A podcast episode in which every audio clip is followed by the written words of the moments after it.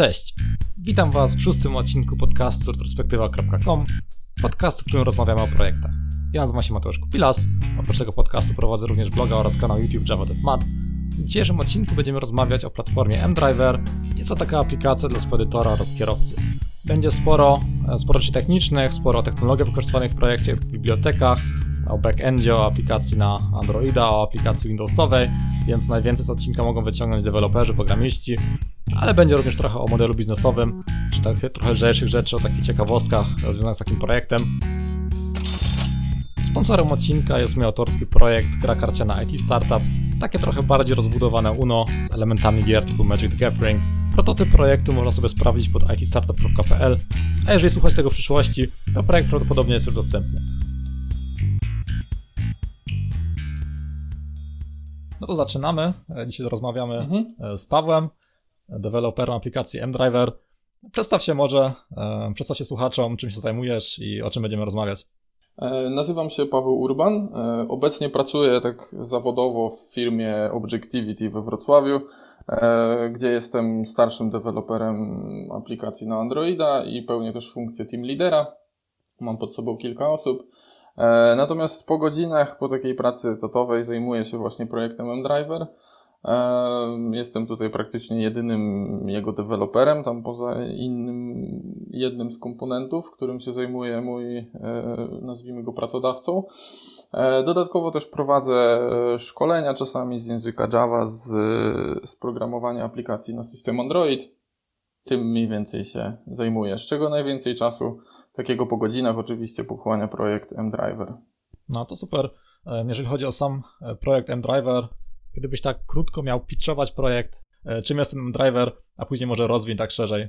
Okej. Okay. mDriver w zamyśle był, e, i tak się zresztą zaczął, komunikatorem dla firm spedycyjnych i transportowych, które miał umożliwiać spedytorom szybkie i dosyć pewne wysyłanie wiadomości dla kierowców w drugą stronę działało to tak, że kierowca mógł tylko i wyłącznie komunikować się ze spedytorem.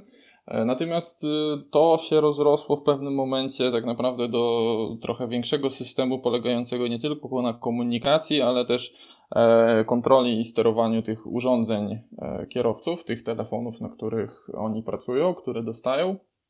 Z tego względu, żeby na przykład ograniczyć właśnie koszty, czy, czy uniemożliwić jakieś tam nieuzasadnione użycie tych, tych, tych urządzeń, czy po prostu też, żeby tam mieć taki trochę pseudo-monitoring GPS, gdzie oni się aktualnie znajdują i co oni, co oni robią. E, dodatkowo mamy też tam możliwość na przykład wysyłki komend.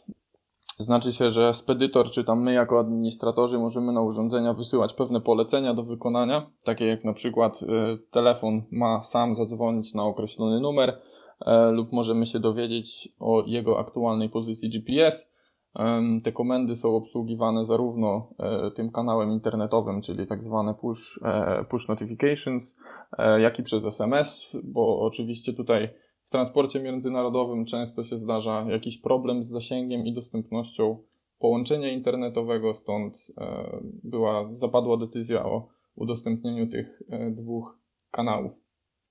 Potrafimy zarządzać telefonami mm, na tej zasadzie, że możemy zablokować na urządzeniu e, połączenia zarówno wchodzące, jak i wychodzące. Jesteśmy w stanie to kontrolować, na jakie numery użytkownik jest w stanie się dodzwonić i kto może dodzwonić się do niego. I jest to też w pewien sposób możliwe na poziomie samej karty SIM. Czyli nawet po przełożeniu takiej karty do innego telefonu, powiedzmy, te połączenia, przynajmniej wychodzące w dalszym ciągu, są zablokowane. Uniemożliwiamy też użytkownikom zmianę co po niektórych ustawień, na przykład y, blokadę włączenia GPS-u, żeby nie mogli obchodzić naszych y, mechanizmów typu firewall. Na przykład, żeby nie mogli wyłączyć GPS, y, potrafimy im wyłączyć z użytku pewne aplikacje, na przykład jakieś gry, czy jakieś aplikacje takie stricte rozrywkowe. Możemy uniemożliwić im też takie instalowanie. Co jeszcze naszym klientom bardzo się podoba, to jest to, że udostępniamy funkcjonalność takiej współdzielonej książki adresowej. To znaczy, że po zainstalowaniu naszej aplikacji i zalogowaniu się do niej, e, w kontaktach powstaje po prostu grupa mDriver, do której trafiają kontakty zdefiniowane przez spedytora, czy tam przez właściciela firmy, E, I generalnie każdy w firmie te kontakty przypisane na poziomie takim jakby globalnym będzie miał dostępne, one są synchronizowane z serwerem.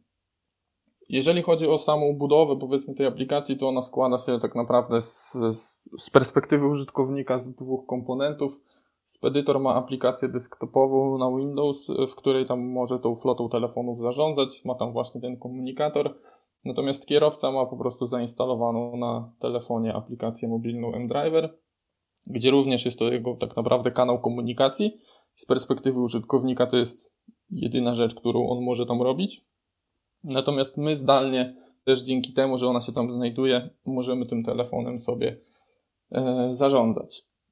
E, założenie było też takie, że po instalacji aplikacji jak najwięcej rzeczy e, ma się ustawić samodzielnie, żebyśmy nie musieli na przykład przeprowadzać jakichś instruktarzy, czy, czy samemu wręcz konfigurować tych urządzeń, które oddajemy do kierowców, tylko żeby wystarczyło zainstalować aplikację w jak najprostszy sposób, też się do niej zalogować i żeby jak najwięcej rzeczy było ustawione już e, samodzielnie i domyślnie i to nam się udało praktycznie w 100% osiągnąć.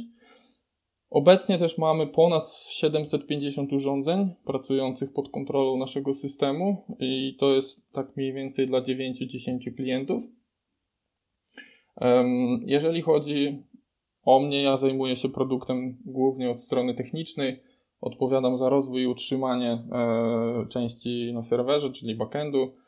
E, również dbam o sam serwer jako tako, więc tam troszeczkę e, takiego typ, typowych zadań administracyjnych również mam okazję e, spróbować. I też tworzę i rozwijam oraz utrzymuję aplikację Androidową. Natomiast ta aplikacja Windowsowa to jest właśnie ten jeden komponent, który jest utrzymywany przez, przez tego mojego pracodawcę, tak? On się zajmuje tą aplikacją Windowsową, natomiast ja całą resztą. Myślę, tak myślałem to... właśnie, e, jeżeli chodzi o tą aplikację mobilną, że to jest chyba tylko Android, bo z tego co tam mówisz, to nie wiem, czy to w ogóle na iOSie jest coś takiego możliwe, by taka ingerencja użytkownika była. E, tak, obecnie jest to tylko aplikacja androidowa. Na iOSie, o ile wiem, oni udostępniają swój MDM, ale nie, czy bibliotekę do zarządzania telefonem, ale na pewno nie jest ona dostępna tak łatwo jak w przypadku Samsunga, bo tutaj też zapomniałem nadmienić, że nasza aplikacja działa tylko i wyłącznie na urządzeniach, e, na urządzeniach Samsungowych, tak? Tylko na telefonach marki Samsung działa nasza aplikacja Androidowa, no z tego względu, że Samsung jako, no może nie jedyny, e, ale on na pewno udostępnia najbardziej rozbudowaną bibliotekę, jeżeli chodzi o możliwości zarządzania telefonami. Inni producenci też coś udostępniają w mniej lub bardziej otwarty sposób. Samsung jest dosyć przystępny w tej kwestii i ma też najwięcej możliwości moim zdaniem. A wracając do iOS-a, o którego pytałeś, oni tam mają jakąś bibliotekę do zarządzania tymi telefonami, natomiast ona jest bardzo zamknięta. Zresztą, jak oczywiście o wszystko trzeba się zapytać, wydaje mi się, że tam też trzeba uścić jakąś opłatę e, i ona umożliwia chyba no, mniej tych funkcjonalności, jednak raczej wątpię, że tam jest możliwość blokowania połączeń na przykład. Właśnie miałem coś takiego, jak, jak w MyTaxi pracowałem, tam też były te aplikacje dla kierowców.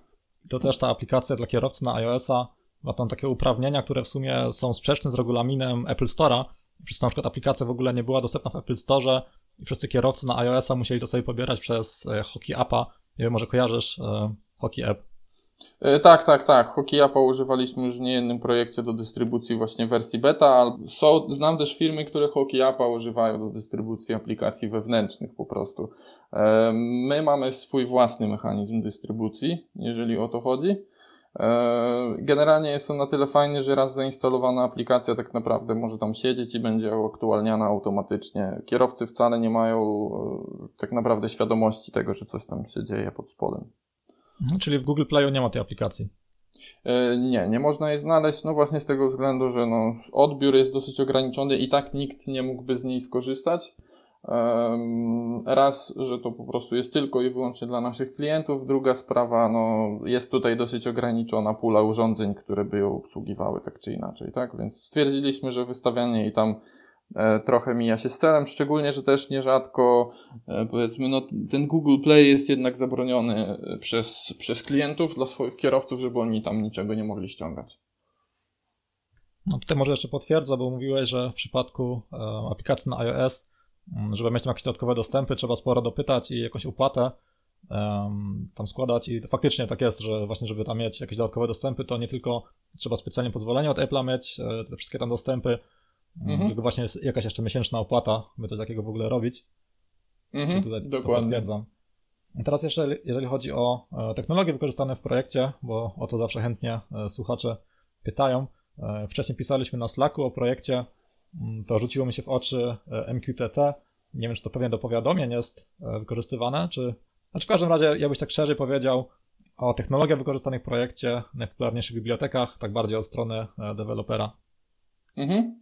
Okej, okay, to do MQTT może jeszcze wrócę w międzyczasie, a tak zaczynając od, yy, od takich podstaw, to yy, jeżeli chodzi o backend, bo to tak naprawdę jest tutaj, powiedzmy, spina nam to, to wszystko w całość. Tam chodzą na serwerze trzy usługi, tak naprawdę. I jedna z nich to jest e, REST API dla tych klientów androidowych. Druga z nich jest to REST API z kolei na potrzeby spedytora. Rozdzieliliśmy to, bo tam jest inny sposób autoryzacji. Tam są też inne funkcjonalności. Nie chcieliśmy tego udostępniać w jednej formie, żeby też później dokumentację na przykład sobie rozdzielić. Trzecią usługą jest e, taki serwis, który generalnie e, na żywo, że tak powiem, no, w trybie ciągłym odpytuje sobie bazę danych w poszukiwaniu nowych wiadomości E, no i je obsługuje, to znaczy wysyła je przez właśnie kanały typu MQTT albo GCM, czy tam teraz to jest FCM, czyli Firebase Cloud Messaging. E, wysyła te wiadomości właśnie na, na urządzenia. Dodatkowo komunikujemy się też z bramką SMS jednego z polskich operatorów, znaczy się niektóre wiadomości po prostu wysyłamy SMS-em, jeżeli jest taka konieczność, czy, czy takie, takie jest określone przez wysyłającego. Z tej bramki odbieramy też SMS-y i przetwarzamy je na wiadomości w naszym systemie. Te trzy usługi, które chodzą na backendzie, powstały no oczywiście z pomocą języka Java. E, używałem tam Spring Framework. E, nie są one deployowane na żaden konkretny serwer, używam tam Spring Boota. Oczywiście, jeżeli chodzi o połączenie z bazą danych, to ja się posługuję tą abstrakcją, jaką jest Spring Data. E, piszę to wszystko w Java 8, dodaję też ostatnio troszeczkę Kotlina, gdzieś tam nowe klasy już staram się wpisać e, w Kotlinie. E, I teraz wszystkie te usługi są wystawione na świat za pomocą reverse proxy skonfigurowanego na Nginxie. Mieliśmy kiedyś Apache, natomiast tam troszeczkę było z nim powiedzmy problemów. E, mało tego, Nginx jest lżejszy, a my tam jakieś zasoby mamy takie, jakie mamy i raczej rozbudowa to dopiero gdzieś tam jest w planach tej infrastruktury. Logi y, są przetwarzane jeszcze przez Logstasha po to, żebym miał informacje na żywo, że tak powiem, o tym, że coś tam na, na backendzie ewentualnie jest nie tak. Miałem z tym problem, jak uzyskiwać informacje o błędach z backendu, no i gdzieś tam najprostszym rozwiązaniem okazało się postawienie Logstasha, który wykrywa mi y, wyjątki zgłoszone w logach i wysyła mi je po prostu na maila, którego jak mam skonfigurowanego na telefonie, to od razu wiem, że coś tam dzieje się źle. Jeżeli chodzi o samo to MQTT, jak już tutaj jestem, to zdecydowaliśmy się na taki zapas, powiedzmy, dla tych klasycznych push notyfikacji e, od Google'a, E, dlatego że gdzieś tam czasami w starej wersji aplikacji, bo to też jest w ogóle ciekawa historia, bo ta, która w tej chwili powstaje, jest to już druga wersja, taka przebudowana od podstaw. E, w starej wersji aplikacji gdzieś mieliśmy często jakieś problemy z tym, że te wiadomości typu GCM nie docierały. E, więc tworząc drugą postawiliśmy na też taką alternatywę, żeby dwa kanały komunikacji tej typu push były dostępne. MQTT używamy do powiadomień dla spedytora. To znaczy, że e, serwis, który tam chodzi na backendzie, o którym już wspominałem, w przypadku, kiedy to kierowca wyśle wiadomość do systemu, e, tak, czyli z telefonu do aplikacji Windows, on taką wiadomość zobaczy i wyśle odpowiedni komunikat na kolejkę MQTT Dzięki temu uzyskujemy to, że spedytor ma na żywo informację o tym, że akurat ktoś do niego napisał. Nie musimy tam stosować żadnych rozwiązań typu pooling e, czy jakieś inne kombinacje. Po prostu dostajemy informację. Aplikacja Windowsowa dostaje informację o tym, że pojawiła się nowa wiadomość. E, jako bazy danych też używamy tam na backendzie MySQL i on na razie nam w zupełności wystarcza do naszych potrzeb. Nie ma tam z tym żadnych większych problemów. To wszystko stoi sobie na, na CentOSie jako usługi systemowe i tutaj też nie trzeba było jakoś bardzo z tym walczyć, ponieważ Spring Boot z automatu tak jakby umożliwia e, uruchomienie tych wygenerowanych jarów jako usług systemowych, podpięcie ich po prostu pod ten e, system control lub initd, więc to jak najbardziej nam tam działa bez większych problemów. E, serwer też nasz, na którym to wszystko stoi, służy jako firewall dla wszystkich telefonów, E, działa to w ten sposób, że mamy swój własny APN u operatora komórkowego, czyli ten punkt dostępu do internetu dla telefonów i cały ruch, który tamtędy, e, który tam trafia, przez tunel VPN-owy trafia na nasz serwer i my tym klasycznym firewallem IP tables e, filtrujemy powiedzmy te pakiety, które, które generują kierowcy. Dzięki temu też możemy E, bez ingerencji w sam telefon, tak, i robienia tego na telefonie, e, filtrować po prostu ruch i uniemożliwić dostęp po prostu do pewnych tam witryn, albo wręcz przeciwnie, udostępnić tylko e, niektóre wybrane. Mm, z tym IP Tables mieliśmy też pewien problem, ale to o tym może opowiem później. Natomiast jeszcze, jeżeli chodzi o technologię biblioteki, to w przypadku aplikacji androidowej, E, ona tam zaczęła powstawać już jakiś czas temu, więc jeszcze używałem takiego bytu jak Retro Lambda, który pozwalał mi na stosowanie składni Java 8 e, w aplikacji Android, bo to dopiero niedawno tak naprawdę jest dostępne w wersji stabilnej. E, oczywiście Google Play Services do obsługi tych powiadomień typu push oraz do lokalizacji. Mm, mamy tam również MQTT, MQTT klienta, no, który umożliwia nam podłączenie się do, do tego serwera, do tej kolejki i nasłuchiwanie na wiadomości. E, jeżeli chodzi o wewnętrzną bazę danych, to posługuje się Ormlightem. Crashlytics e, służy nam do wyłapywania i raportowania błędów e, i do planowania pewnych zadań. Używam takiej biblioteki jak Evernote Android Job. To jest taka powiedzmy trochę abstrakcja nad mechanizmy planowania zadań w Androidzie, bo one też w pewnych wersjach tam się dosyć mocno pozmieniały. E, dodali tego job schedulera, on nie zawsze był dostępny i Evernote zbudował właśnie taką swoją biblioteczkę, która to wszystko nam abstrahuje w jakieś jedno spójne e, API. Oczywiście do wstrzykiwania zależności Dagger 2. E, Retrofit służy nam tutaj jako klient do tych naszych usług na backendzie i Glide do wczytywania obrazków. Dodatkowo też oczywiście do, na potrzeby sterowania tym urządzeniem e, Samsung Knox SDK e, bardzo mocno, że tak powiem, tam używamy do, do, do kontroli nad tym wszystkim, tak? No i to właściwie tyle, jeżeli chodzi o, e, o technologie i biblioteki, które tam używamy. No to sporo tego. Nie wiem, czy może nie wyłapałem. Jeżeli chodzi o Continuous Integration, stosujecie tam coś? E, wiesz co, obecnie nie, ale to też jest w planach, e, bo tego generalnie trochę powstawało tak, że było w trakcie prac, nagle zdecydowaliśmy się, że to już jest na tyle stabilne, że wypuszczamy, e, no i zamiast powiedzmy zająć się jakąś infrastrukturą, to oczywiście dochodziły nowe feature'y. Continuous Integration mam w planach, natomiast nie jest to jakoś bardzo może rażące w tej chwili, bo deploymenty są dosyć rzadkie. E, już teraz, jak to się w miarę ustabilizowało. E, ja to sobie powiedzmy pobieżnie tylko tak zorganizowałem, że w projekcie tym backendowym mam w Gradle popisane e, zadania, które są w stanie mi wyprodukować takiego gotowego jara, wrzucić na serwer, zastopować starą usługę i uruchomić już nową instancję. Więc to mi na razie wystarcza. E, w przypadku aplikacji androidowej ta automatyzacji powiedzmy na razie żadnej nie ma i to wygląda tak, że aplika PK umieszczą na serwerze, na bazie danych muszę odpowiedni tam przypisanie dla odpowiednich też telefonów, grup czy umów porobić i wysyłamy tam taką specjalną komendę, która powoduje w tle uruchomienie całego tego mechanizmu aktualizacji. No to fajnie, no to właśnie e, też nie jest tak, że zawsze Continuous Integration jest dobrym rozwiązaniem. Faktycznie czasami to jest no, strata czasu, jeżeli, tak jak mhm. mówisz, nie jest to aż takie niezbędne. Dokładnie. W tej chwili jest to, powiedzmy, na razie deploymenty, tak jak mówiłem, mamy rzadkie deploymenty, więc to nie jest jakieś bardzo konieczne dla nas. Natomiast właśnie w przypadku aplikacji z kolei gdzieś tam musiałbym też pewnie trochę czasu spędzić nad zautomatyzowaniem całego procesu w ogóle, a później dopiero podłączeniem tego pod Continuous Integration.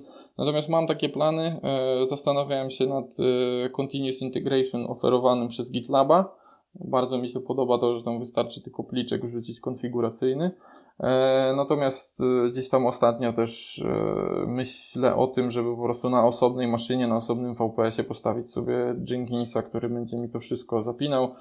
No natomiast zobaczymy jak to wyjdzie. Gdzieś tam póki co są inne zadania do zrobienia e, w projekcie, więc... No dokładnie, to myślę byłby dobry przykład przedwczesnej optymalizacji takiego wrzucania od razu mhm. continuous integration. Na razie wszystko działa. No, to spoko. tak nie ma, powinno. No, nie ma milionów użytkowników, to nie ma tak źle. To przejdźmy może do następnego pytania. E, jeżeli chodzi o pieniądze, plan finansowania projektu, nie musimy rozmawiać o konkretnych kwotach, ale mhm. jakie były mniej więcej założenia, jaki był plan finansowania tego, czy projekt jest rentowny, czy może aktualnie dopłacacie, jakbyś ten temat mógł jakoś rozwinąć? W styczniu tego roku dopiero wystartowaliśmy tak naprawdę z wersją produkcyjną tej aplikacji, tej nowej, tej, którą ja się, o której cały czas opowiadam. Ona powstawała od kwietnia 2016 i właściwie do tego stycznia tego roku, o którym wspomniałem, chodziła stara wersja aplikacji, którą ja wcześniej od praktycznie 2014 roku e, tak jakby poprawiałem na żądanie właśnie mojego teraz obecnego zleceniodawcy. E, I teraz, jeżeli, dlaczego ja o tym wspominam w temacie finansowania? E, ta stara aplikacja działała i przynosiła też jakiś przychód, i generalnie finansowanie prac nad tą nową po prostu polegało na tym, że było to finansowane z tego, co przyniosła nam stara wersja. E, no i to tam parę miesięcy sobie powstawało. Od stycznia działało to tak, że powiedzmy klienci nowej aplikacji powoli, systematycznie przechodzili na tą nową, więc tutaj też ta płynność została utrzymana. Plus zyskaliśmy też kilku tam nowych klientów, tam oczywiście w czasie wszystko się zmieniało, tam E, jeden dochodził, inny odchodził. W każdym razie udało się w miarę utrzymać tą ilość urządzeń, czy nawet wręcz zwiększyć, bo z tego co pamiętam, na starej nie mieliśmy aż tyle urządzeń. Teraz mamy ich ponad 750. E, więc y, tutaj, jeżeli chodzi o finanse, to e, bardziej powiedzmy w temacie i, i, i, konkretne kwoty zna mój zleceniodawca, natomiast wygląda na to, że, że, że wszystko to jest w jakiś sposób rentowne skoro w dalszym ciągu zleca mi jakieś nowe prace i w dalszym ciągu decyduje się na utrzymanie tego systemu z mojej strony. Um, działa to też tak, że ja otrzymuję po prostu konkretną kwotę co miesiąc za to, żeby ten, powiedzmy, tego doglądać i realizować bieżące zadania, które on gdzieś tam mi zgłasza, czy to jakieś błędy, czy to dodawanie nowych funkcjonalności. Jesteśmy umówieni na jakąś stałą kwotę, E, którą ja dostaję za właśnie wywiązywanie się z tych swoich obowiązków, niezależnie powiedzmy też od ilości pracy, którą trzeba w to włożyć. I myślę, że taki układ jest dosyć e, zdrowy. E, zarobek, który powstaje z, ze sprzedaży tej aplikacji, oczywiście wystarcza zarówno i na mnie, jako na osobę utrzymującą to technicznie, jak i też na infrastrukturę.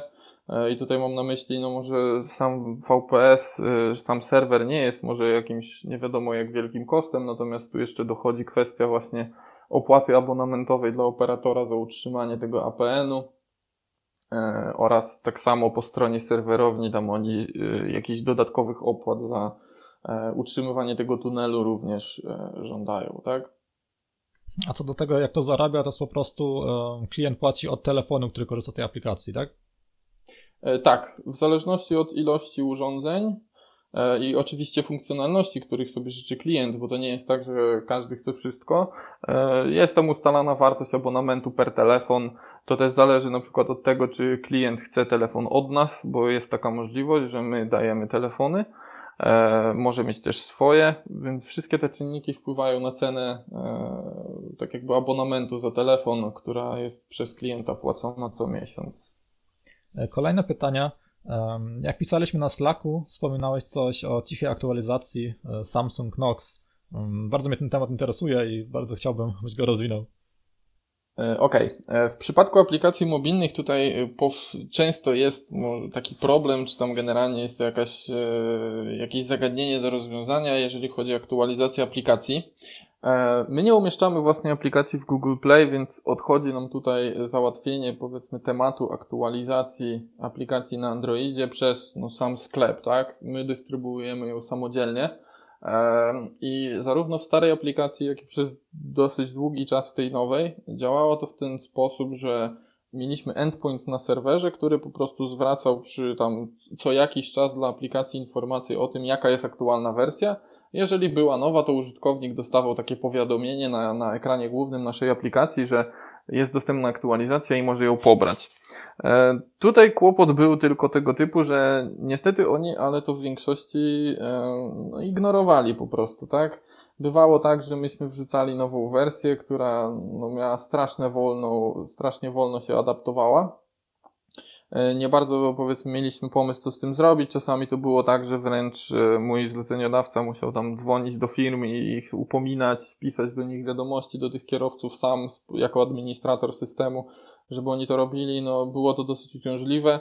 Szczególnie o tyle, jeżeli na przykład w, w jakiejś tam wersji wyszła jakaś dosyć krytyczna poprawka jakiegoś tam crashu, czy, czy jakiegoś poważniejszego błędu, tak? Um, no i gdzieś przy okazji przeglądania tej dokumentacji Samsung Knox szukałem tam całkowicie czegoś innego. E, natknąłem się na takie metody, które pozwalają na po prostu podanie ścieżki do, do, do pliku APK i na tej podstawie zaktualizowania lub zainstalowania aplikacji.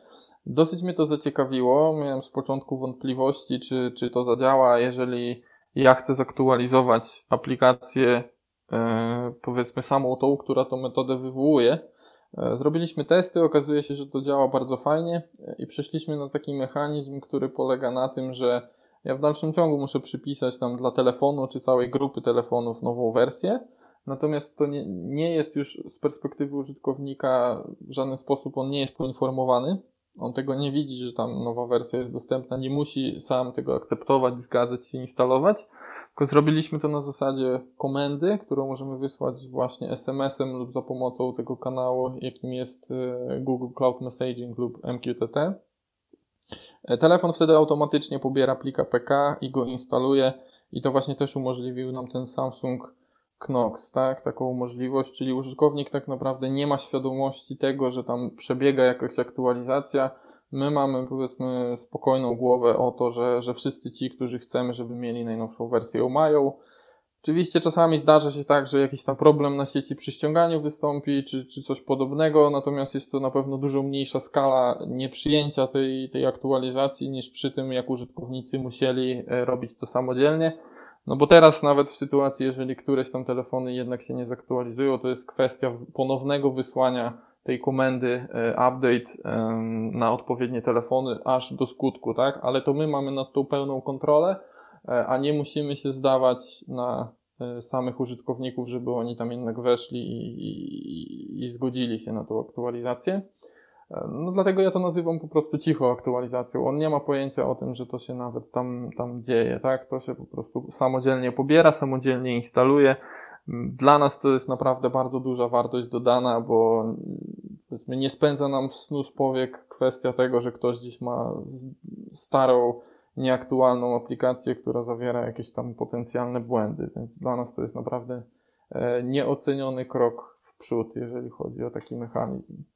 E, próbowałem też gdzieś tam doczytać, czy to jest możliwe, powiedzmy, poza tym rozwiązaniem Samsung Knox. E, jest to tylko e, dostępne w ramach takiego mm, jakby programu, czy tam rozwiązania, które się nazywa Android for Work. Tylko, że no podobnie jak w, w Samsung Knox, tam trzeba się ubiegać o jakąś licencję, trzeba dostać zgodę. Powiedzmy, kroki są te same, więc w naszym przypadku trochę byłoby to na wyrost, żeby przechodzić na nowe rozwiązanie, które w sumie umożliwi nam podobne, e, podobną funkcjonalność, to jeżeli oczywiście rozmawiamy tylko o tym obszarze. Jest to może jakiś, e, bo nie korzystałem z tej aplikacji, mm, jakiś ekran logowania dla kierowcy? Można coś takiego na, na przykład zrobić, że przy logowaniu się podebrać z web serwisu, sprawdzić, czy od tej wersji w ogóle może się zalogować, czy jest teraz potrzebna jakaś po prostu aktualizacja, aby po prostu w ogóle przejść dalej. Takie proste rozwiązanie, banalne, ale nie wiem. E, no właśnie tutaj logowania nie ma i to znaczy nie ma. Ono jest tylko w momencie pierwszej instalacji i to jest powiedzmy na stałe. E, sam kierowca nie, nie loguje się do samej aplikacji. My zakładamy po prostu takie rozwiązanie, które też, jeżeli byśmy chcieli, to za pomocą tego Samsung Knox możemy to wymusić, że sam telefon jest zabezpieczony. E, I to zrobiliśmy też specjalnie, dlatego że kierowcy no generalnie chodzi o to, że oni nie wszyscy może są jakimiś użytkownikami takimi stricte, którzy mają styczność na co dzień jakąś większą z komputerami, z telefonami i niektórym potrafi, to wiemy z doświadczenia, sprawić problem obsługa. Więc chcieliśmy, żeby to było jak najprostsze, żeby oni nie musieli zapamiętywać żadnych loginów, haseł. My instalujemy aplikację, e, konfigurujemy ją na początku i to też całe to logowanie polega tak naprawdę na tym, że e, każdy telefon ma swój kod w systemie, kilkuznakowy. I e, administrator, który instaluje aplikację na telefonie, ma tylko i wyłącznie wpisać ten, e, ma wyłącznie za zadanie wpisać ten kod na, na tym pierwszym ekranie. E, ona będzie też wymagała poakceptowania wszelkich uprawnień. Tam z tego rozwiązania Samsung Knox korzystając też trzeba wyświetlić taki ekran z licencją, którą trzeba zaakceptować i to właściwie jest cała procedura e, konfiguracji. Ta aplikacja później się nie wylogowuje, nie traci, nie ma tam czegoś takiego jak sesja, więc ona nie traci tego kontekstu. E, kierowca cały czas może z niej korzystać, tak? Oczywiście, e, jeżeli tam nie zgadza się e-mail czy tak zwany IMSI, czyli numer karty SIM, nie zgadza się z tym, co my mamy na serwerze, no to w tym momencie na, na ten kod urządzenia i tak nie jest w stanie się zalogować. My sprawdzamy, czy to rzeczywiście jest to urządzenie, które my e, chcemy, żeby to było. E, no i no niestety też z tego względu, tak jak mówiłeś, no nie jesteśmy w stanie tego robić na, e, na etapie logowania, tak? Komenda też powstała, bo tutaj chyba, jeżeli dobrze Cię rozumiem, chodzi Ci o to, dlaczego na przykład nie odpytujemy przy samym wejściu do aplikacji, już może pomijając logowanie. No dokładnie o coś takiego mi chodziło. Mhm. I wtedy ona tam faktycznie mogłaby pobierać i aktualizować, ale tutaj y, była jeszcze jedna pobudka za tym, żeby mm, powiedzmy nie robić tego w ten sposób, żeby mieć nad tym kontrolę. Bo my możemy teraz w obecnym rozwiązaniu przypisać nową wersję, ale wstrzymać się na przykład chwilowo z jej aktualizacją, na przykład dlatego, że wiemy, że kierowca jest za granicą, nie jest to krytyczna aplikacja, chcemy trochę zaoszczędzić na transferze danych i możemy poczekać, aż on wróci do Polski i dopiero wysłać mu tą komendę. Nie? Mamy też większą kontrolę w tej chwili właśnie nad momentem tej aktualizacji, e, niż jakbyśmy to w jakiś sposób zautomatyzowali. I to był główny powód, dlaczego to powstało też w ten sposób. No nie? Dokładnie, tu jeszcze poruszyłeś ważną kwestię, że my w sumie jako, jako deweloperzy jesteśmy w takiej bańce, otaczamy się ludźmi, którzy po prostu w technologiach siedzą i myślimy, że wszyscy są tacy, a tak naprawdę większość ludzi e, no po prostu nie siedzi w danej technologii kiedyś mnie przeraziło, jak gdzieś ktoś mi wspomniał, że korzystając w przeglądarce internetowej e, z Ctrl F, czyli z wyszukiwania czegoś na stronie, to jesteśmy już e, w paru procentach zaawansowanych użytkowników internetu. że jednak no, słusznie robicie, że robicie to po prostu prostsze do obsługi i tak, tak powinno być. Mhm.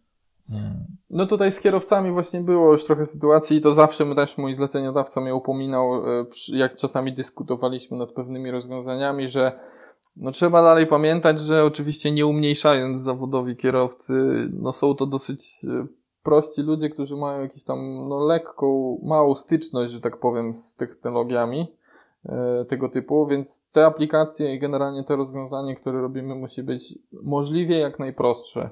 Tam nie może być żadnych zawiłych kroków, dlatego też na przykład sam interfejs graficzny czy nawigacja po tej aplikacji jest banalnie prosta i widząc ją tak na pierwszy rzut oka, no tak naprawdę nie zdaje sobie e, ten użytkownik czy człowiek sprawy z tego, co ona tam robi pod spodem. Cała jej powiedzmy ta siła tkwi pod maską tak naprawdę a nie na tym, co widać, no nie, na pierwszy rzut oka.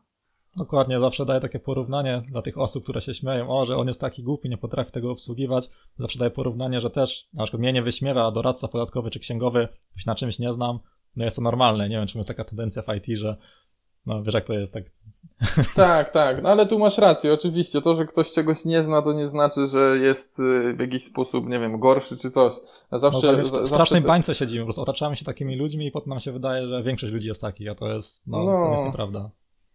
Zawsze też mówię, i to jeżeli chodzi na przykład o porównanie osób między, w branży IT, jak i tak samo osób między branżami, że to, że ktoś ma różne doświadczenia, to nie znaczy, że to jego doświadczenie jest gorsze. Po prostu inna ścieżka w życiu, robił coś innego, ale w dalszym ciągu E, na pewno ma coś cennego gdzieś tam do, do, do zaoferowania, tak? Więc tu nie ma co się porównywać na żadnym polu, moim zdaniem. Dokładnie, to się w pełni zgadzam. Mm, jeżeli chodzi o takie e, błędy w projekcie, każdy ma jakieś swoje demony, swoje błędy, które popełnił. Jakie były mhm. największe błędy, które popełniliście w projekcie? Coś, e, co gdybyś teraz wiedział, wiedział to, co wiesz dzisiaj, wtedy, co byście zrobili inaczej? Gdzie te największe błędy zostały popełnione? Mhm. E, to może tak w kolejności, jaka przyjdzie mi do głowy, więc tu pewnie się trafi jakiś techniczny, jakiś projektowy i tak e, bez jakiegoś pogrupowania. E, przede wszystkim ja trochę żałuję z, tak z perspektywy technicznej, jeżeli chodzi o aplikację Android, użycie takiego narzędzia jak Event Bus. Jak zacząłem tworzyć tę aplikację, to jeszcze gdzieś tam to się pojawiało i teraz na przykład z perspektywy czasu dochodzę do wniosku, że 100% praktycznie scenariuszy użycia tego event basa w moim przypadku dało się zrobić zupełnie inaczej, w dalszym ciągu powiedzmy zgodnie tam z zasadami projektowania obiektowego, działające bez jakichś dodatkowych narzędzi, natomiast to wynikało może z jakiegoś takiego, nie wiem, głupiego przyzwyczajenia. Jestem w trakcie usuwania tego event basa, na szczęście dużo go tam nie było. Muszę tylko gruntownie przetestować, czy to wszystko tam działa, więc to jest taki podstawowy jeden z błędów. Niepotrzebna zależność tak naprawdę. Tutaj też y, tak naprawdę ciężko tutaj powiedzieć, że ja to zarzucam sobie, czy w ogóle, ale generalnie tak jakby pośpiech e, w ogóle do wypuszczenia tej, tej wersji stabilnej, która wyszła właśnie w styczniu, E, a później dokładanie nowych funkcji spowodowało, że trochę e, jest krucho, że tak powiem, z pokryciem tego kodu testami. Jakieś tam naprawdę krytyczne komponenty e, są tymi testami jednostkowymi pokryte, natomiast, no, że tak powiem, nie jestem z tego osobiście zadowolony. Więc to na pewno było też gdzieś tam jest z tyłu głowy, żeby to nadganiać w miarę możliwości. Czyli tak trochę startupowo, tak? Żeby jak najszybciej. Tak, ja tutaj taki trochę syndrom poca, nie? E, że, że, że wypuściliśmy coś, żeby zobaczyć, że to działa i jest ok, i to trochę tak zostało. Może nie chodzi tu o samą architekturę i tak dalej, ale na pewno z perspektywy testów to tak wygląda, że, e, że ja nie jestem osobiście w tej chwili zadowolony z ich e, ilości i to też będę starał się gdzieś tam nadganiać. Kolejny jakiś taki błąd, który mi przychodzi do głowy, też z mojej perspektywy, że e, Wspominałem o tym, że backend jest w tej chwili podzielony na trzy odrębne usługi i to akurat sam, samą tą koncepcję uważam za bardzo dobry pomysł. E, natomiast ja niestety, ale też podzieliłem sobie to tak na repozytoria, też trzy, plus jeszcze kilka takich, które są w pewien sposób dla nich wspólne E, powiedzmy, podkradłem to sobie trochę z jakiegoś projektu, z pracy któregoś tam, e, gdzie to miało sens, jeżeli wiele osób pracowało, e, bo to ja uważam, że się sprawdzało naprawdę spoko. Natomiast dla mnie, jako teraz jednoosobowego zespołu, to jest tylko niepotrzebny problem. No i też tutaj mam w planach w najbliższym czasie to po prostu złączenie w jeden projekt wielomodułowy w Gradle'u, Zresztą to już też tak działa, tylko dalej jest to podzielone na osobne repozytoria i chcę to skleić sobie w jedno. To też jest taki trochę krok w przód, e, jeżeli chodzi o continuous integration, bo łatwiej będzie to skonfigurować na pobieranie jednego repozytorium niż e, kombinację z pobieraniem wielu i, i gdzieś tam rozmieszczaniem tego po różnych ścieżkach, tak? Więc to też jest błąd, który no trochę żałuję, że tak zrobiłem, ale nie jest to też z kolei trudne e, w naprawieniu. E, na pewno też troszeczkę za mało jest dokumentacji do samego API. E, I to też wzięło się z tego, że generalnie mm, ja dostarczałem, powiedzmy, przynajmniej jeżeli chodzi o te API dla, dla aplikacji Windowsowej, e, tak jakby te, te metody, te endpointy dostarczałem na żądanie mojego zleceniodawcy. On coś implementował od siebie, potrzebował jakiejś tam rzeczy, to ja mu dostarczałem, opisywałem mu w mailu, masz taki endpoint, takie parametry, takie wyjście, takie błędy. No i to gdzieś tam sobie tak działało. On to po kolei implementował, testował, jak trzeba było, to poprawiałem. E, no i niestety wynikło z tego taka sytuacja, że tych metod już trochę powstało, dokumentacji dalej było brak. W tej chwili to też nadrabiamy. bo musieliśmy wystawić pewne metody dla niektórych klientów, sobie tego życzyli. E, więc tam w tej chwili korzystam z takiego pluginu jak Spring Fox, który potrafi w formacie Swagera wygenerować nam dokumentację i gdzieś tam jak tylko którąś metodę zmieniam czy dotykam, to, to, to, to do niej dopisuję, żeby ta dokumentacja sobie powstawała e, w trakcie prac. No i tutaj akurat nadrabiamy powiedzmy, natomiast no gdzieś tam wcześniej, e, to tak jak mówię, taki syndrom startupu, czy tam poca, tak, że to powstawało, jak powstawało, wszystko działało, wszystko było ok, a później się okazało, że brakuje właśnie na przykład dokumentacji. Um, mieliśmy Tej dokumentacji też... chyba zawsze brakuje, jeszcze się nie spotkałem, żeby ktoś powiedział, o jak ten projekt jest świetnie udokumentowany. Tak, tak. Znaczy wiesz, no ja już nie mówię o dokumentacji technicznej, ale dokumentacja do API to jednak, no tutaj e, trochę daliśmy ciała. No ale to nadrabiamy. Mieliśmy też jakiś czas temu e, migrację między serwerami, bo e, tam mój zleceniodawca generalnie rezygnował z usług jednej z serwerowni, z której korzystał, przenosił się do innej, ze względów zarówno kosztowych, jak i dostępności supportu. E, I ja tutaj troszeczkę też mam sobie do zarzucenia to, że, trosz, że źle podeszłem do tego.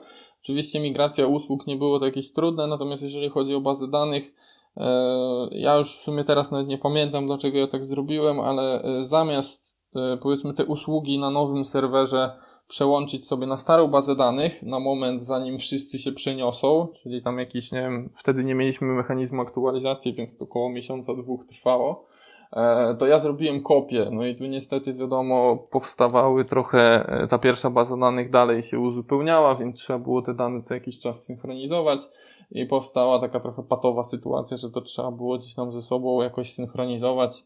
Więc no tutaj z tego też nie jestem jakoś szczególnie zadowolony z tej migracji, no ale będę miał nauczkę na przyszłość.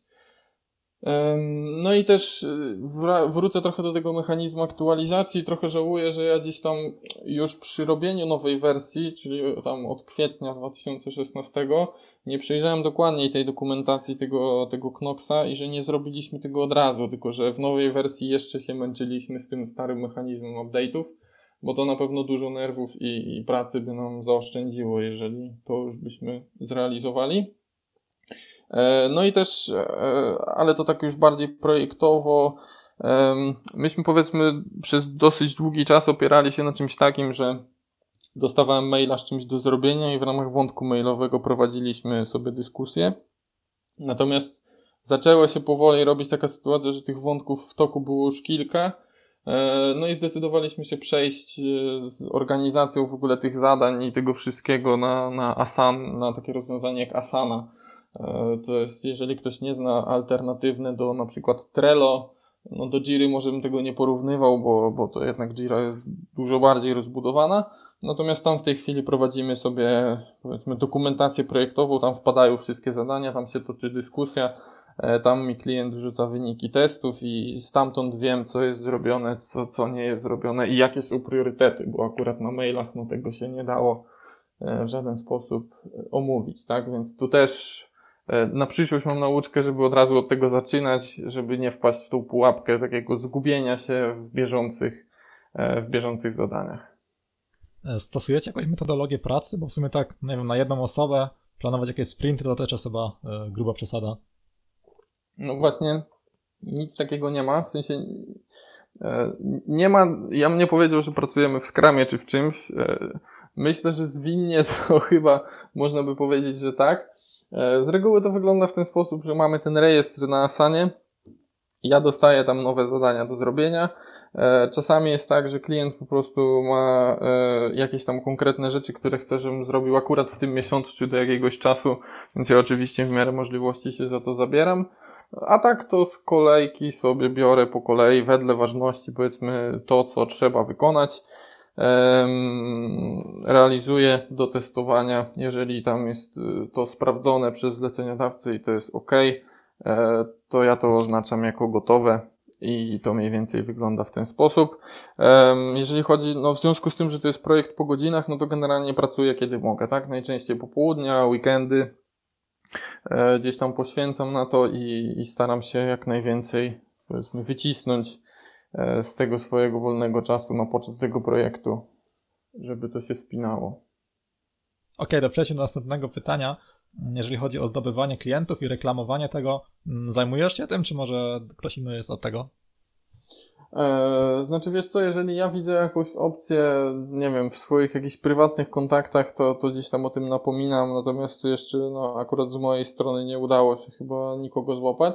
Tym się zajmuje właśnie głównie zleceniodawca. On tam dosyć długo w tej branży transportowo-spedycyjnej się, się obracał, ma tam jakieś już kontakty, e, więc on na tym bazuje i próbuje to sprzedawać firmom.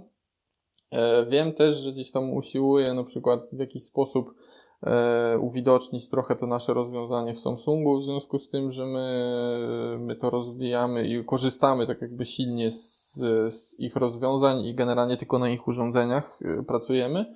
E, no i tak samo próbuję u operatora, u którego gdzieś tam ten APN e, wykorzystujemy jakoś to pociągnąć, natomiast tutaj e, nie do końca wiem, jak te próby współpracy z tymi dwoma, powiedzmy, wielkimi firmami, jak to idzie w tej chwili, czy coś z tego jest. Natomiast no, jacyś tam nowi klienci na pewno spływają, tak? Gdzieś coś się dzieje, liczba tych urządzeń powiedzmy rośnie. Okej, okay, a jeżeli chodzi o, o czas, nie wiem właśnie teraz, czy już o, o, o tym wspominaliśmy, czy nie, ile na tym pracowaliście, ile już pracy e, w to włożyliście? Mhm. E, okej, okay, więc ja współpracę w ogóle z, z, moim zleceniodawcą zacząłem gdzieś tak w październiku 2014 roku e, i to polegało na tym, że właśnie ta stara wersja aplikacji, tam trzeba było coś dołożyć, coś poprawić, coś zdiagnozować, E, no i tak dokładaliśmy te, te klocki, dokładaliśmy. No i w końcu gdzieś w 2016 e, powstał pomysł, żeby zrobić to na nowo. E, jakaś tam agencja interaktywna zrobiła nam powiedzmy nową szatę graficzną dla tej aplikacji, już taką ładną, spójną. E, I od kwietnia 2016, czyli mniej więcej wtedy, jak już tą szatę otrzymaliśmy, była zaakceptowana, było wiadomo o co chodzi rozpoczęły się prace nad tą nową wersją, tak? I tam e, uzgodniliśmy to w ten sposób, że właśnie ja się będę zajmował tą częścią też serwerową, backendową. Dla mnie to było super, bo ja gdzieś tak powiem, chciałem trochę w ten backend się wdrożyć i w dalszym ciągu jakieś mam takie ambicje, żeby się w tym kierunku rozwijać, bo głównie się zajmowałem Androidem. E, no i to ruszyło. Gdzieś tam zacząłem sobie powoli realizować tę aplikację, powoli ten backend. E, z czasem powstawało tego coraz więcej, było e, to akceptowane, testowane. No i tak końcówka grudnia 2016, powiedzmy już te kluczowe elementy mieliśmy gotowe. Klient to sobie tak gruntowniej przetestował. No i od stycznia zaczęliśmy tak firma po firmie z tych starych klientów przerzucać ich na te nowe rozwiązanie. To też trochę trwało, no bo w związku z tym, że dystrybucji powiedzmy e, no brak tutaj, takiej typu sklep Google i tak dalej, e, no to trzeba, trzeba było w tych firmach zorganizować zwrot tych telefonów tam na przykład na weekend, żeby poinstalować tą nową wersję, usunąć starą, żeby to pokonfigurować, oddać dla kierowców. No i to też tam trwało z miesiąc czy dwa, zanim wszyscy przeszli. Także ogólnie nad tą obecną wersją pracujemy już ponad rok, prawie półtora, tak? Bo od kwietnia 2016 licząc i to cały czas e, są jakieś nowe pomysły, cały czas coś zmieniamy, coś dokładamy. E, problemów jakichś większych już na chwilę obecną nie mamy żadnych. E, w sensie to sobie pracuje, to sobie całkiem spokojnie działa, nie musimy tam się borykać z jakimiś, z jakimiś kłopotami, tak?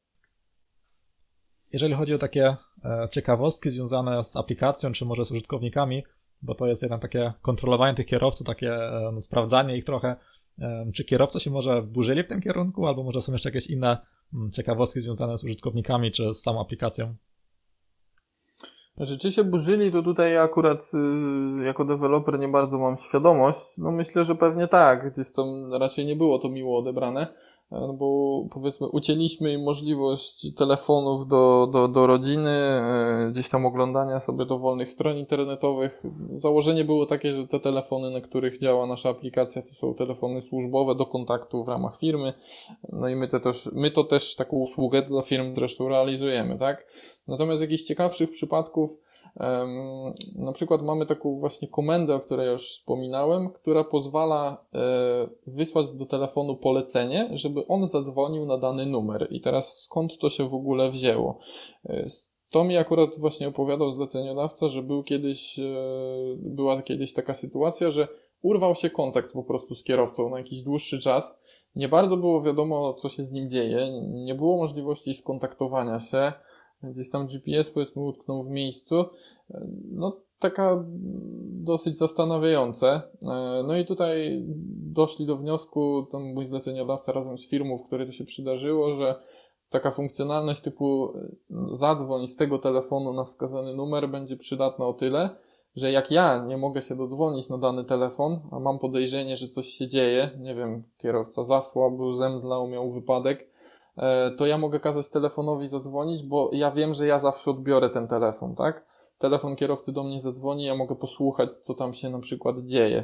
Więc stąd powstała e, ta komenda i mniej więcej z takiej sytuacji, że gdzieś tam słuch, powiedzmy, zaginął na jakiś czas. E, zdarzało się też tak, z tego co się orientuję, że kierowcy próbowali podmieniać karty SIM w telefonach albo tą samą kartę SIM wkładali do innego telefonu i na przykład próbowali sprzedawać te, te nasze telefony gdzieś tam w lombardach i tak dalej. E, słyszałem też o sytuacji już na tej nowej wersji, gdzie zablokowaliśmy im mapy Google, E, I teraz może tu się pojawić pytanie, jaki to ma sens. Ano taki, że oni tam mają i tak instalowane przez swoje firmy jakieś e, customowe nawigacje, które działają po prostu w trybie offline. E, więc mapy Google chcieliśmy im ograniczyć, żeby gdzieś tam ten ruch internetowy trochę ograniczyć. Ale w jakiś sposób udało im się to obejść i tu uwaga przez kalendarz.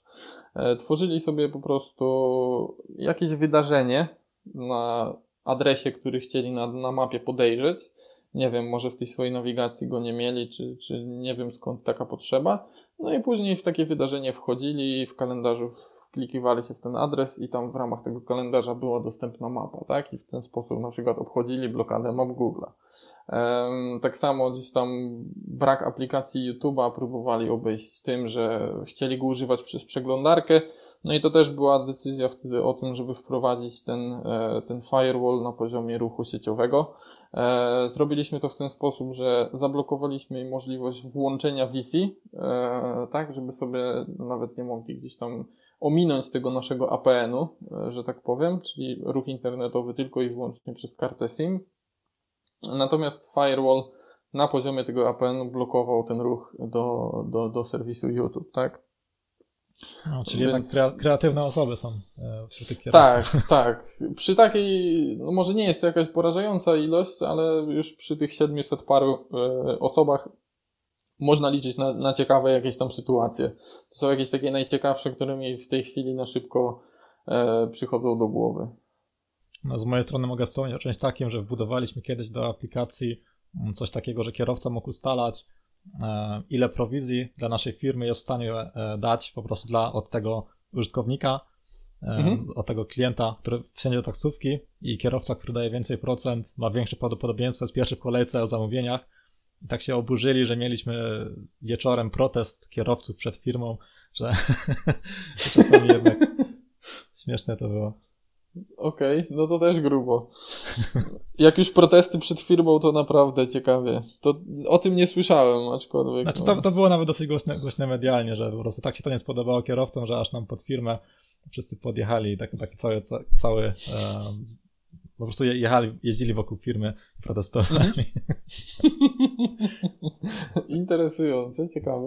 Jeżeli chodzi o jeżeli chodzi o plany na przyszłość e, z aplikacją, e, co tutaj planujecie? Jak, jak mniej więcej, jak długo planujecie to rozwijać? Jak, jak to widzicie? Jak to widzisz?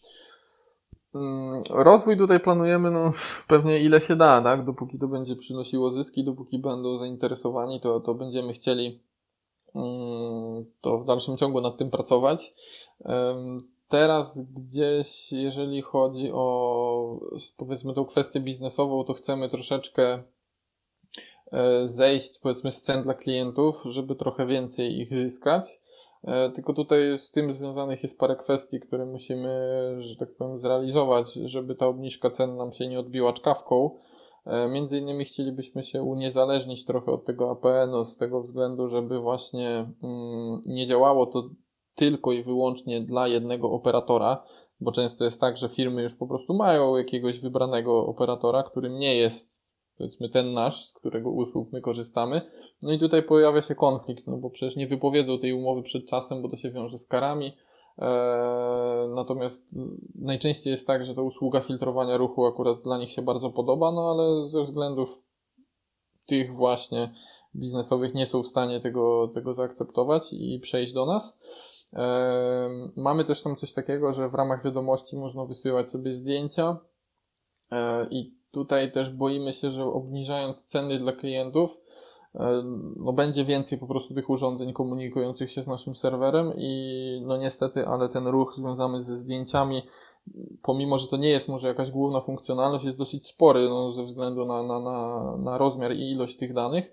E, no i tutaj gdzieś w planach jest przeniesienie magazynowania tych zdjęć i obsługi po prostu do chmury. Myślimy o AWS S3 E, nie mamy tam limitu storage'u, bo w tej chwili, jeżeli nam się kończy powiedzmy miejsce na dysku, no to trzeba tam e, w panelu sobie powiedzmy zwiększyć ten wolumen, e, w Linuxie zwiększyć partycję i tak dalej, i tak dalej. To gdzieś tam wymaga jakiejś roboty co jakiś czas. No i oczywiście obciąża łącza w tej chwili na ten nasz serwer. A tak, jeżeli wydelegowalibyśmy wszystko na, na Amazona, to ten problem zniknąłby nam z głowy, więc byłoby mniejsze ryzyko tego, że ruch nam powiedzmy zabije ten nasz serwer. E, dodatkowo e, chcemy też uderzyć w trochę inne branże niż tylko transport i spedycja, bo to powiedzmy było takie zamknięte, dopóki to był sam komunikator, no bo faktycznie to było skrojone pod takie potrzeby.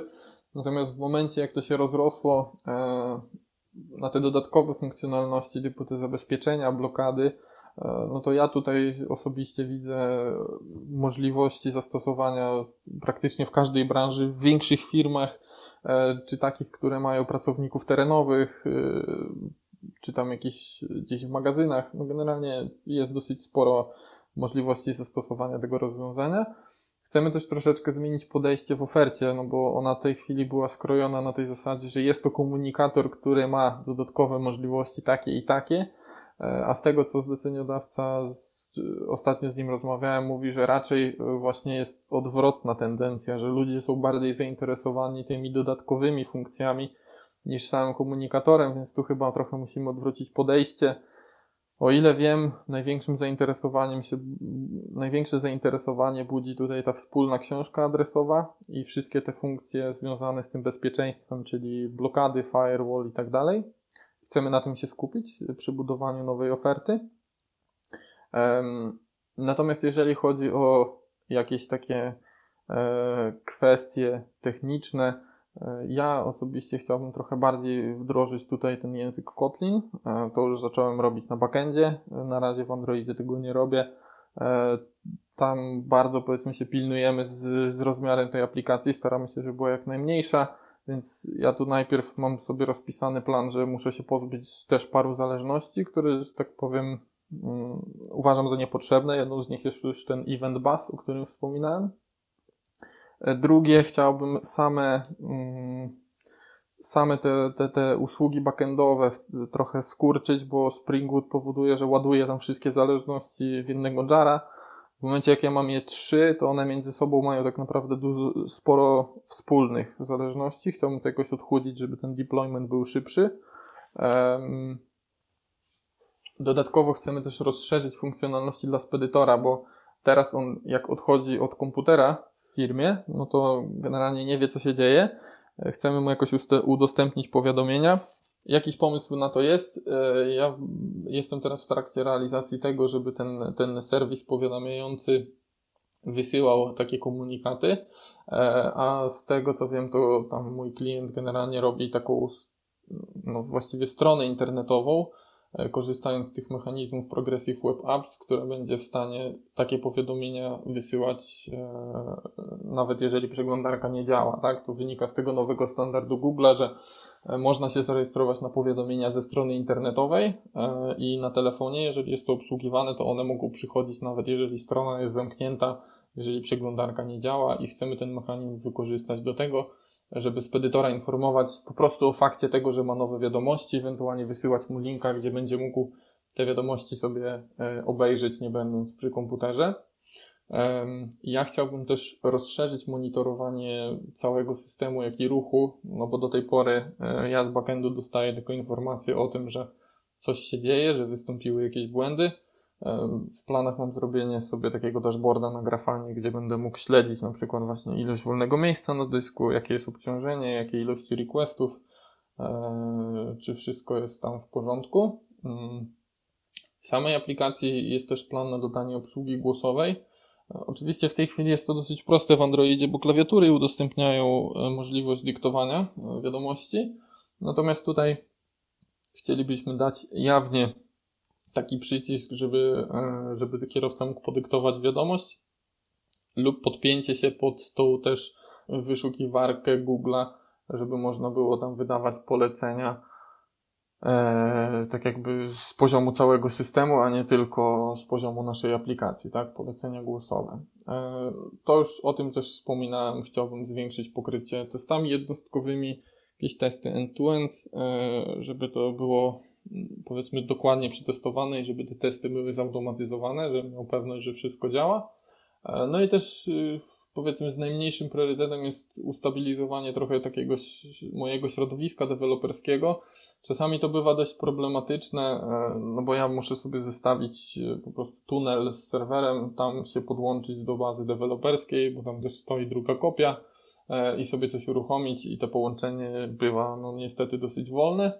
E, no i tutaj w planach gdzieś miałem użycie do tego celu Dockera, żeby po prostu mieć gdzieś tam jakiś obraz z taką bazą deweloperską, który lokalnie mógłbym odpalić e, i drugi kontener z powiedzmy z aktualnie wygenerowaną wersją deweloperską któregoś komponentu, żeby mógł się pod tą bazę podpiąć i żebym mógł przetestować, jak to wszystko działa. Więc to z takich planów, e, powiedzmy, najbliższych wygląda w ten sposób właśnie. Czyli plany są, potencjał jest. Mm, jest. Aplikacji można sprawdzić pod e, mdriver.pl, tak, taki jest adres e, całego, całego tego systemu. Mm, a jeżeli chodzi o kontakt z Tobą, gdyby ktoś, nie wiem, chciał z Tobą współpracować, gdzie możecie znaleźć? Można mnie znaleźć na LinkedInie, również na Twitterze trochę mało się tam udzielam, ale konto mam, więc można się tamtędy do mnie, ta, można się tak ze mną skontaktować. Natomiast LinkedIn jest to na pewno najpewniejszą formą kontaktu. Zawsze staram się odpisywać jak najszybciej. No, wszystkie linki na pewno wrzucimy pod, e, pod odcinek.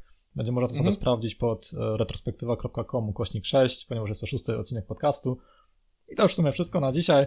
E, bardzo Ci dziękuję za ciekawą rozmowę. Na pewno sporo się dowiedzieliśmy.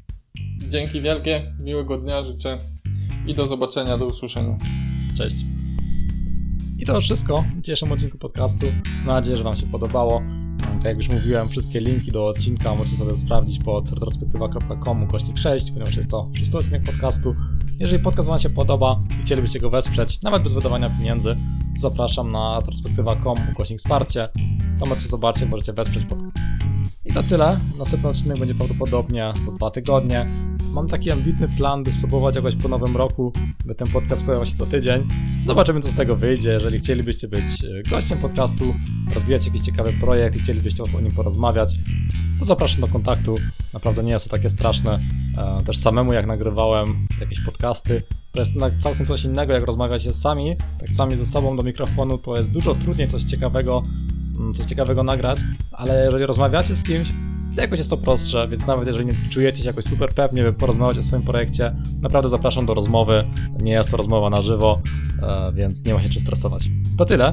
Dziękuję wszystkim słuchaczom. Bardzo Wam dziękuję, że, że przesłuchaliście aż do teraz, albo może słuchaliście od końca, chociaż mam taką na przykład w przypadku książek, mam taką dziwną przypadłość, że czytam zawsze od ostatniego rozdziału albo od ostatnich stron sobie spoileruję wszystko, a potem dopiero czytam całą książkę. To tyle, takie trochę przydługawe zakończenie. Cześć.